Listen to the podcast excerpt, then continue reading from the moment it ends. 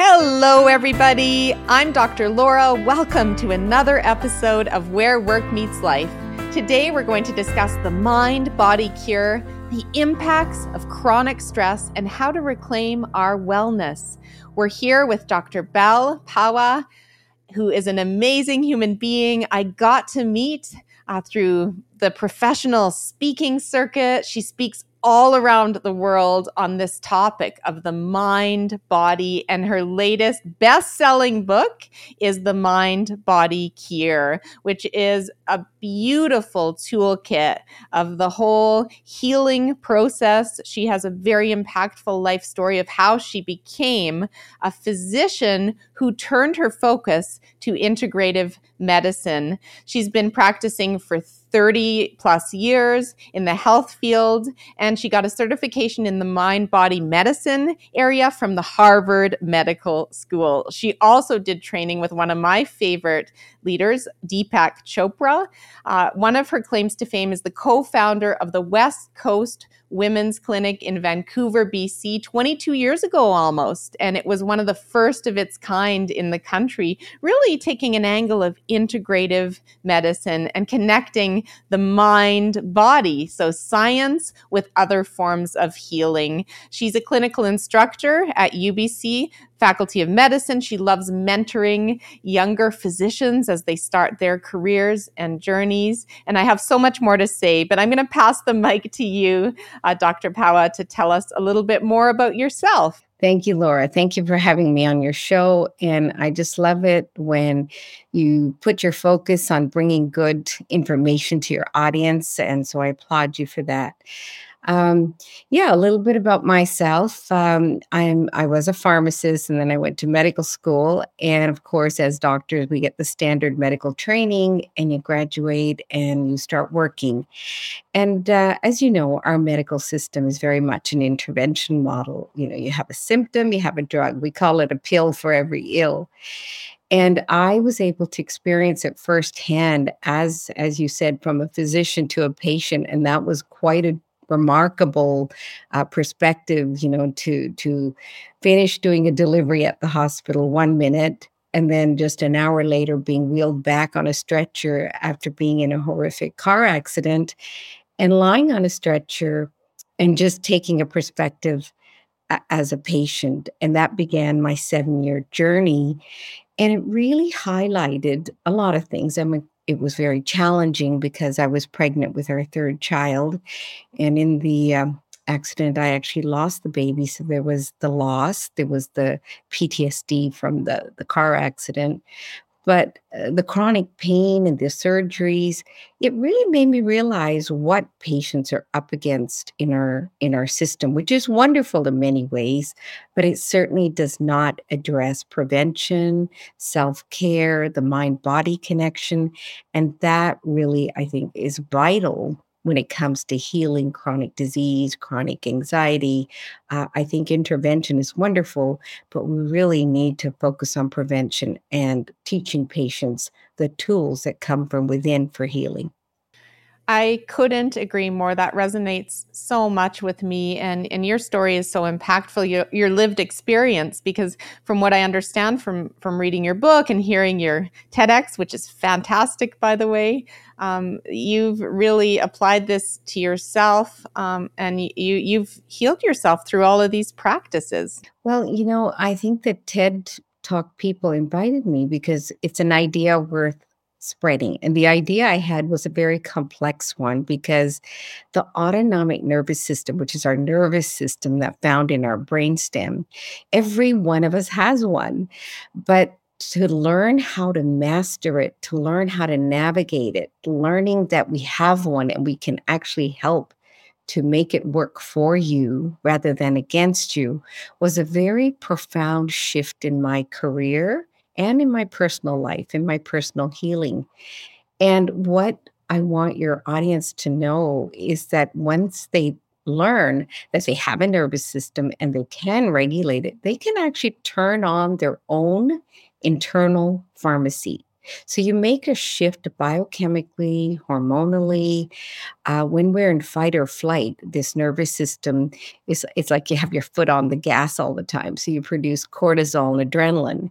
And these hormones of hell, I call it, hormones wreak havoc with your tissues. Sure, you can be in fight or flight for a short time, run out of the way of danger or react. But if you're in chronic stress or chronic pain all the time, these hormones uh, interfere with your normal functioning. Now, the opposite of, of fight or flight is the rest and repair.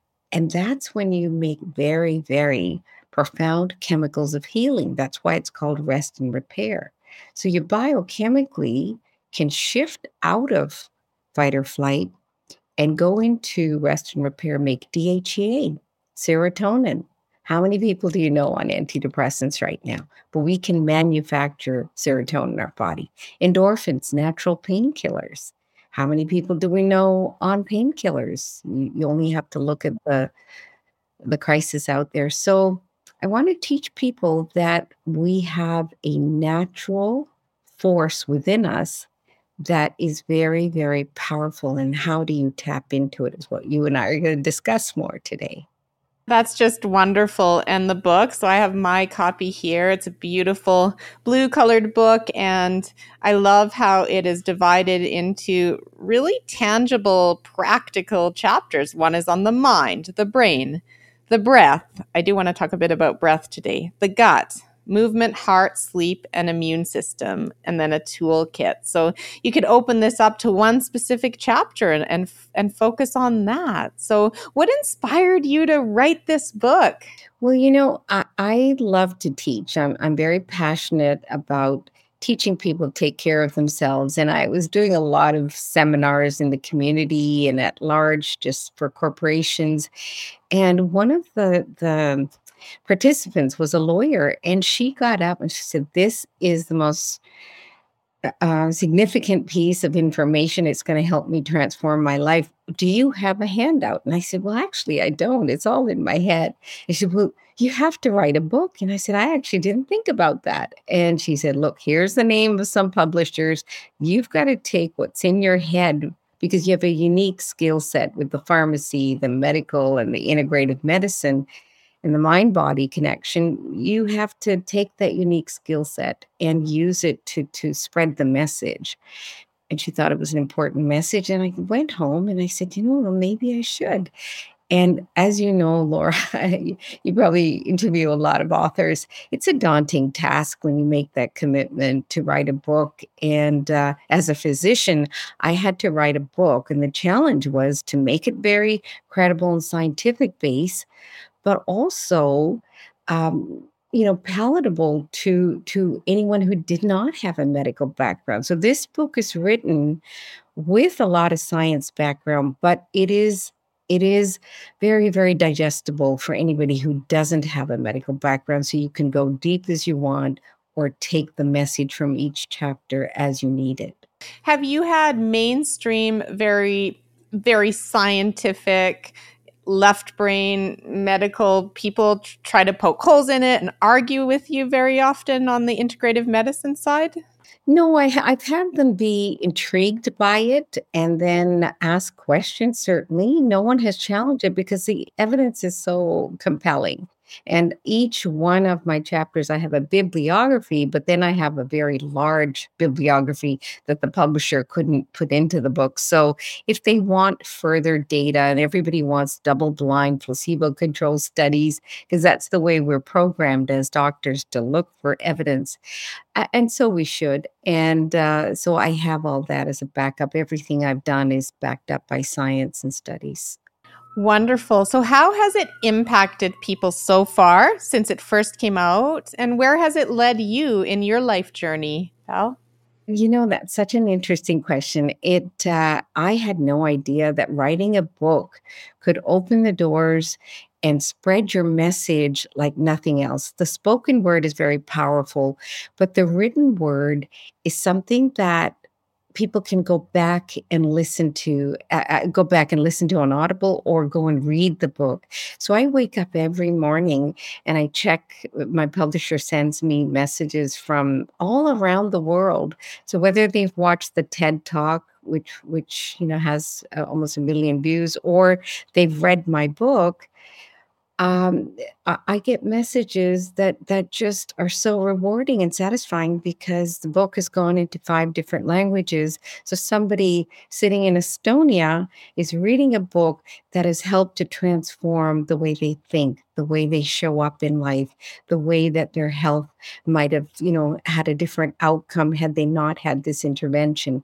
So it's very, very gratifying for me personally and professionally. Obviously, as a doctor, I want to help others. This has been a wonderful avenue to explore all the options of, of you know, the spoken and the written word for me that just gives me goosebumps. Um, I have a book that I'm about to embark on, and it just, I really look up to what you've done here. And the fact that you do so with humility, you're not doing so for the accolades or attention, you're doing so to make a true impact globally. Yes, that that was my goal is to help as many people as I could because in the office I can see a patient. Sure, I help them one at a time.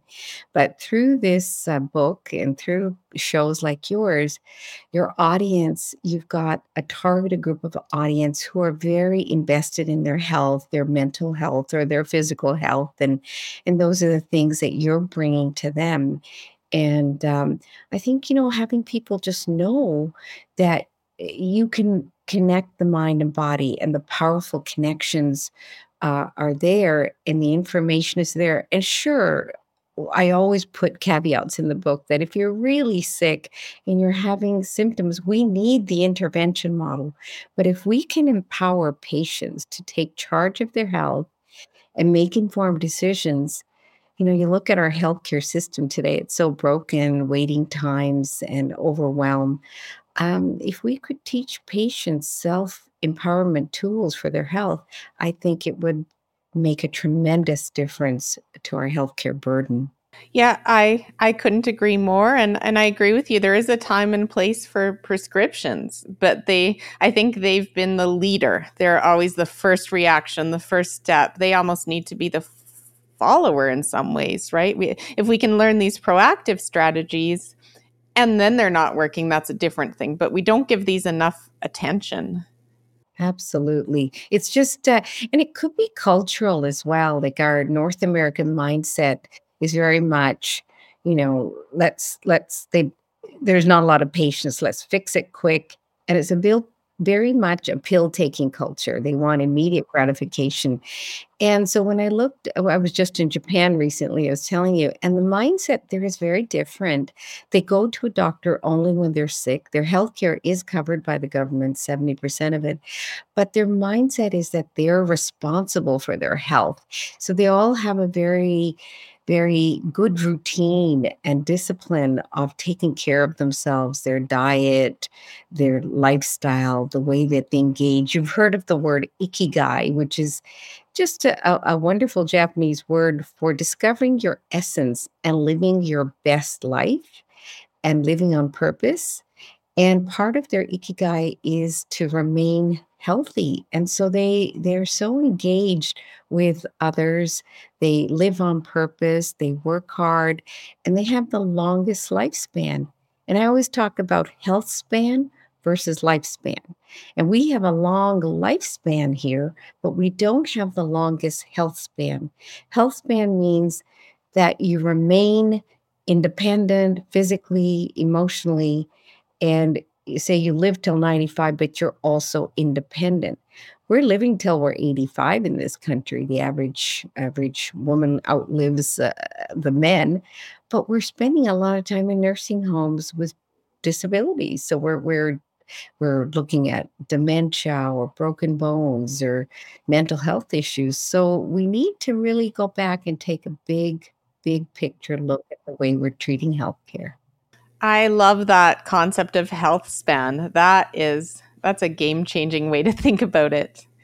Thank you for that. And you really brought up some key points and, and one of them that i really feel in my psychology practice in canada career counseling where we help people navigate different work situations and career pivots what i'm seeing is a real mental health crisis or mental health pandemic. Lots of people are challenged with the stress the anxiety etc so what are you seeing a- around this mental health situation we're facing? Um, you know, mental health has always been there. Anxiety, depression is part of the human suffering or human condition.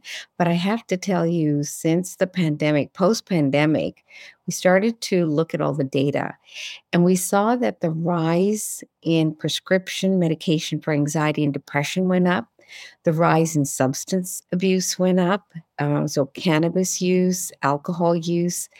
So, I think the pandemic highlighted, and especially the vulnerable group, the marginalized group, the women too, uh, there was a higher percentage of mental health. In fact, there was a tsunami for both both patients and healthcare workers and healthcare providers and physicians alike.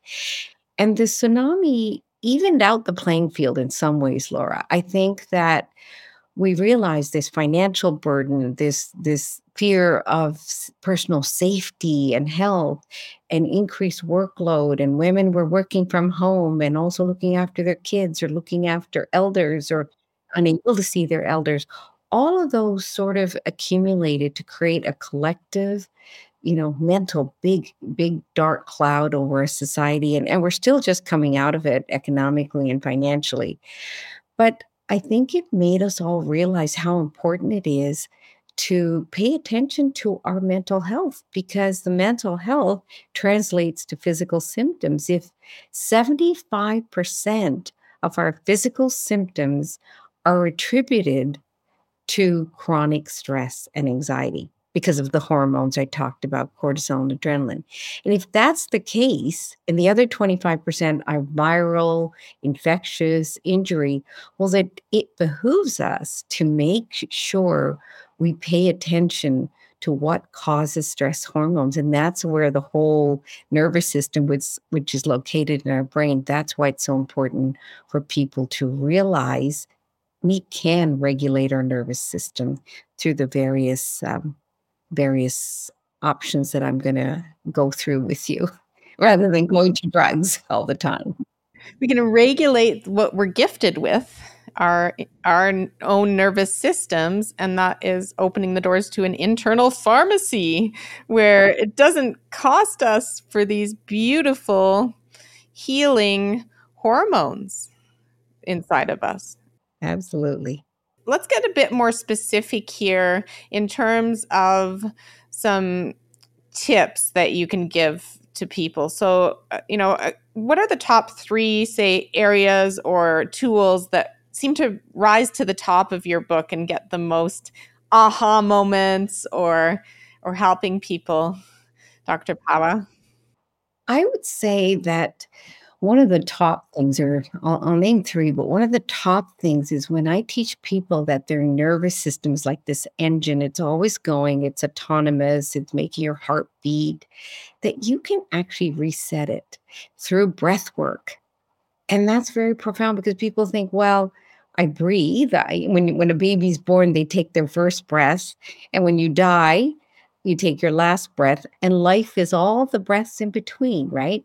So I when I went to Harvard, I was post traumatic stress from the accident, the loss, the grief, the chronic pain, and they discovered that I was breathing and most of us are walking around breathing very shallow from the upper one third of our, our lungs.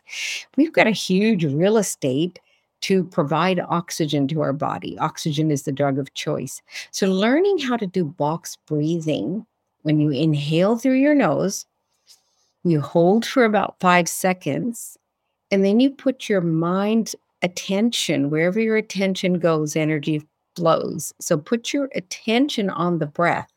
So, this is how we discovered that maybe we call it BMW breath, mind, and word. And the word is when you exhale.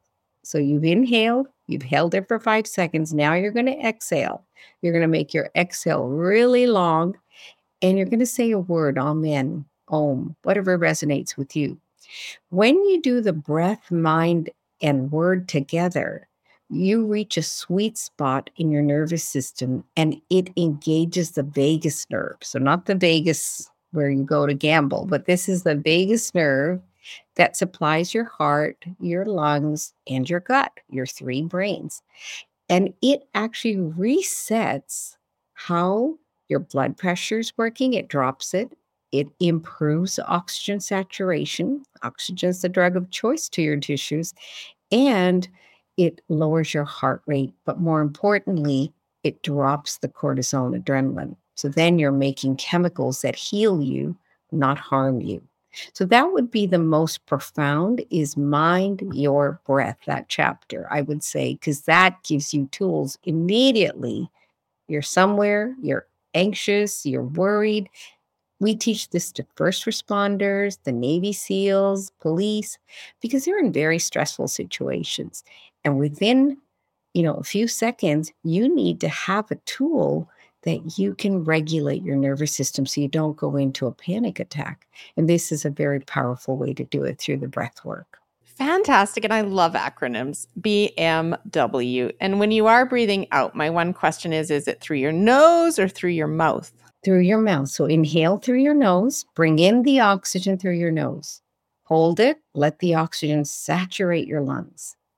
Then breathe out the carbon dioxide and release everything, release all the toxins out into the environment. With a word, om. Or, yeah, om, amen peace, whatever word resonates with you. And you're saying the word silently, Laura, in your mind when you're doing it. Yeah. Beautiful. I absolutely love this. I've started with a new yoga teacher who's very much uh, about the breath. And I was holding my breath, getting into poses. Yeah, so I'm definitely a shallow breather and I'm going to practice this. I'm going to dive into this BMW practice Thanks to you, Bal. Oh, you're welcome. And the other two things, so you asked me about three things. So the one was the the mind your breath chapter. I think it's extremely important because that's an immediate tool. The other ones um, are really important too. It's called mind your movement about your muscles and the mind muscle connection. And we really don't realize how important it is because our muscles, when they're tight, they send signals back up to the brain to say, hey, things are not okay, you're not safe. And, and so it's really important to learn how to progressively relax your muscles. And, and even when you exercise, there's a chapter in there called Mind Your Movement. When we build muscles in a good way, um, you know, through protein, through muscle bearing, uh, weight bearing exercises, we actually impact our brain. So this means that as you see people aging, they get what we call sarcopenia. The muscles get thinner and weaker. But if we could keep the people healthy, and I talked about the the blue zones in the world in Japan and Sardinia and in, in Sicily. So they have uh, blue zones and they show that these people, people hold on to their muscle mass. So when you hold on to your muscle mass, you actually improve the size of your brain. Your brain doesn't atrophy. And also, your bone density, of course, is better. So, your brain density and bone density are affected by muscles. So, that's a really important one. And the third one I would say is sort of the gut immune chapters because 85% of your immune system is found in the gut. But when you're chronically stressed, you'll find that people have gut issues. They either get diarrhea or irritable bowel syndrome or heartburn. And when you wreak havoc with your gut, you are playing with your immune system. And if you look at all the autoimmune diseases, if you look at most diseases, it begins with inflammation in the gut, right? And then it spreads to other tissues. So it's really important to stay calm, eat properly, and I found that once I got people to be in a, a really calm, mindful state, they made better choices for their diet as well. So their gut health got better. um, one from the neurological system wasn't pushing on the on the nervous system in the gut because we have a second brain in the gut but secondly they made better choices they drank less they abused uh, food less they they made better choices for phytonutrients in their diet so having a good mindset is the cornerstone of everything else all the choices and decisions you make Beautiful. So, this is just so useful. I'm going to ask you about your work life wellness, Bal. So, what does work life wellness mean for you? And, you know, how do you keep practicing this and get up when you fall fall down? Because I imagine it's not a perfect uh, art to practice all the things in your beautiful book. Absolutely. You know, um, I think that uh, as a physician, especially in integrative medicine, you have to practice what you preach. And I absolutely created a routine. And I think if I had to look at the successful health outcomes of the thousands of patients I've seen, I would say the best recipe is called MEDS, M E D S. So it makes life really simple. Otherwise, you become consumed by, okay, I got to watch my diet, I got to exercise, I got to take these supplements. So just think of it as a very simple acronym called MEDS, but it's not medication. M is for mindset. So we talked about the importance of having your mind in a consciousness state so that you're making, you're not a product of your conditioning. You wake up every day, you do the same things, you're going to get the same results. So, having a mindset means waking up in the morning and spending five or 10 minutes before you pick up your phone and doing the breath work to set an intention for the day. So, you set your intention, there's your M. And then well, throughout the day, you have opportunities to be active or not be active, to eat properly, not eat properly. So the E is for exercise. You know, choose the stairs, take a longer walk, park your car further away. Try to be a lot more active because when we're exercising, we're burning off cortisol and adrenaline. We're building up muscle, all good things for your for your body. The D is for diet. When your M is working, your mindset, you will make better choices for your diet. You're not just eating to, to live or living to eat properly. So you're making choices for more plant based, better protein, better better sourced meats. You're not having highly processed foods. So you're making good choices. And then, you know, looking at the supplements that we don't get in our diet, put that under your D uh, vitamin D, for example, or omega 3 or magnesium, all things that help your nervous system to calm down. So that's the D. And the S is really important because that's sleep. And when I refer to sleep, I'm also talking about rest away from your phone and away from our our devices because our attention spans are very disrupted due to our phones. And so sleep means turning off your phone, getting a good six to eight hours of consecutive sleep, and throughout the day, taking five or 10 minutes to to not look at emails and not be conditioned by texting and messages that disrupt our attention span, which actually also impact our nervous system. So I invite your um, audience to try to create a personal recipe for their wellness, a routine called MEDS. And that's what's worked for me to get the work life balance. I love it. Oh, I just love your acronyms, and they're so easy to remember and and they're not overwhelming because I think you're right. We do get overwhelmed with not doing enough of any one thing and then we end up just dropping the ball on the things that are most important to our our life and our well-being. So thank you for that that acronym. Um, I know that you're an avid learner. I can tell that about you.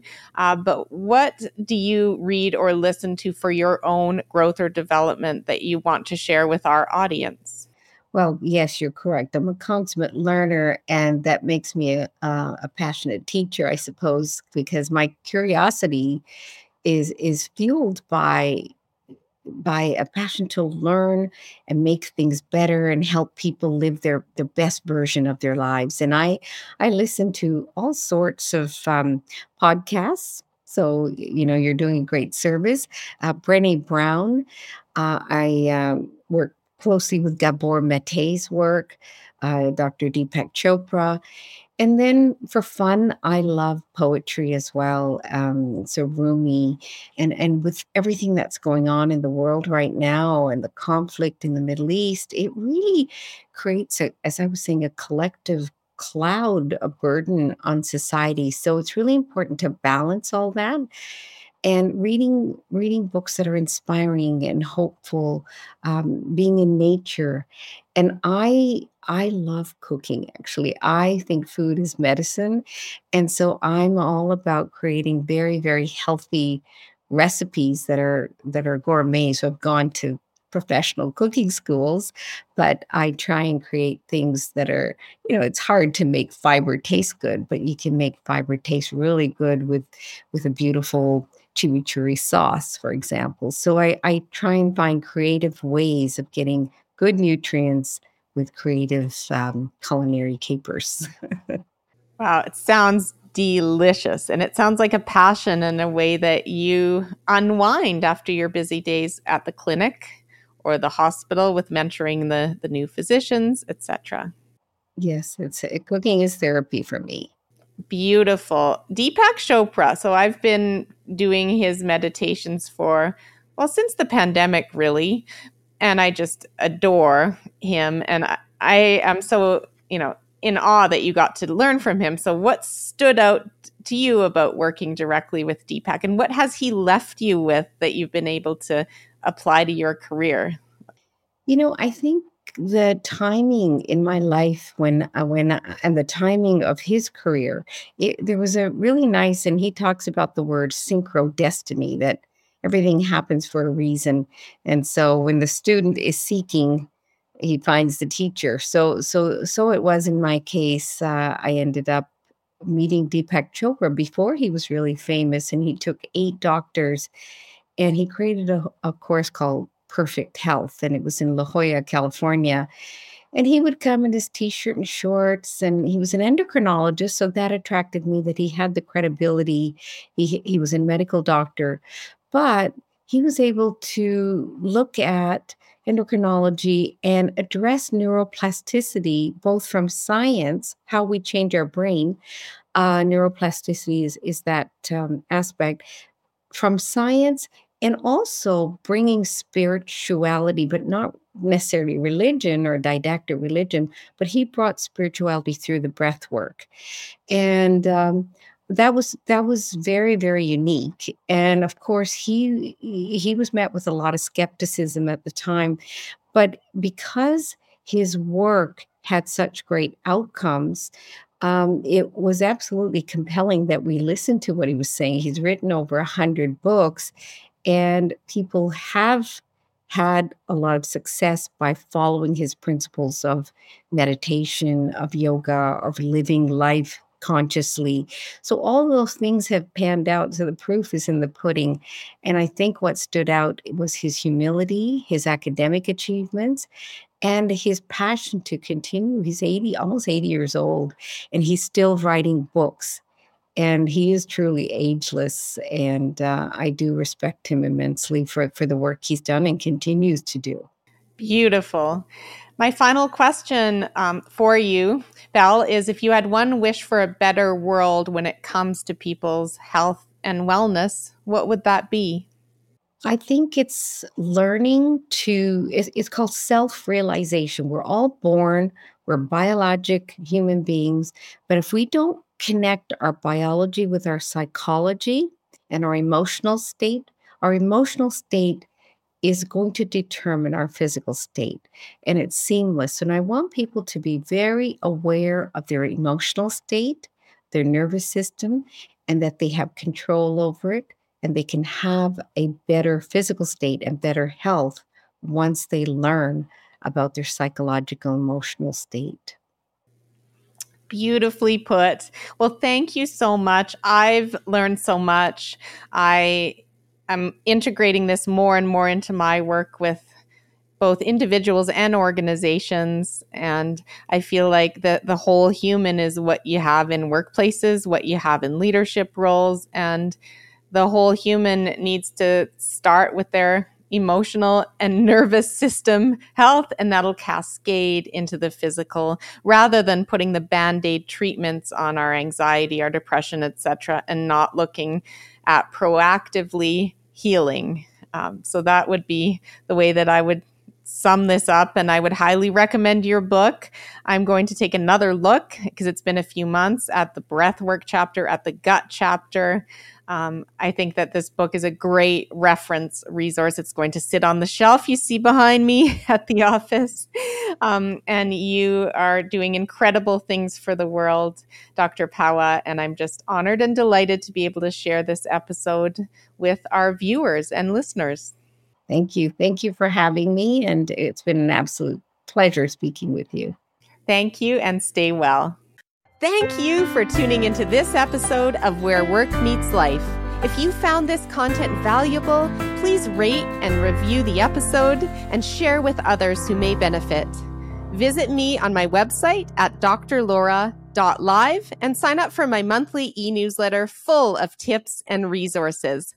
I'm also a passionate keynote speaker and would be delighted to speak with you on your speaking needs. Stay well.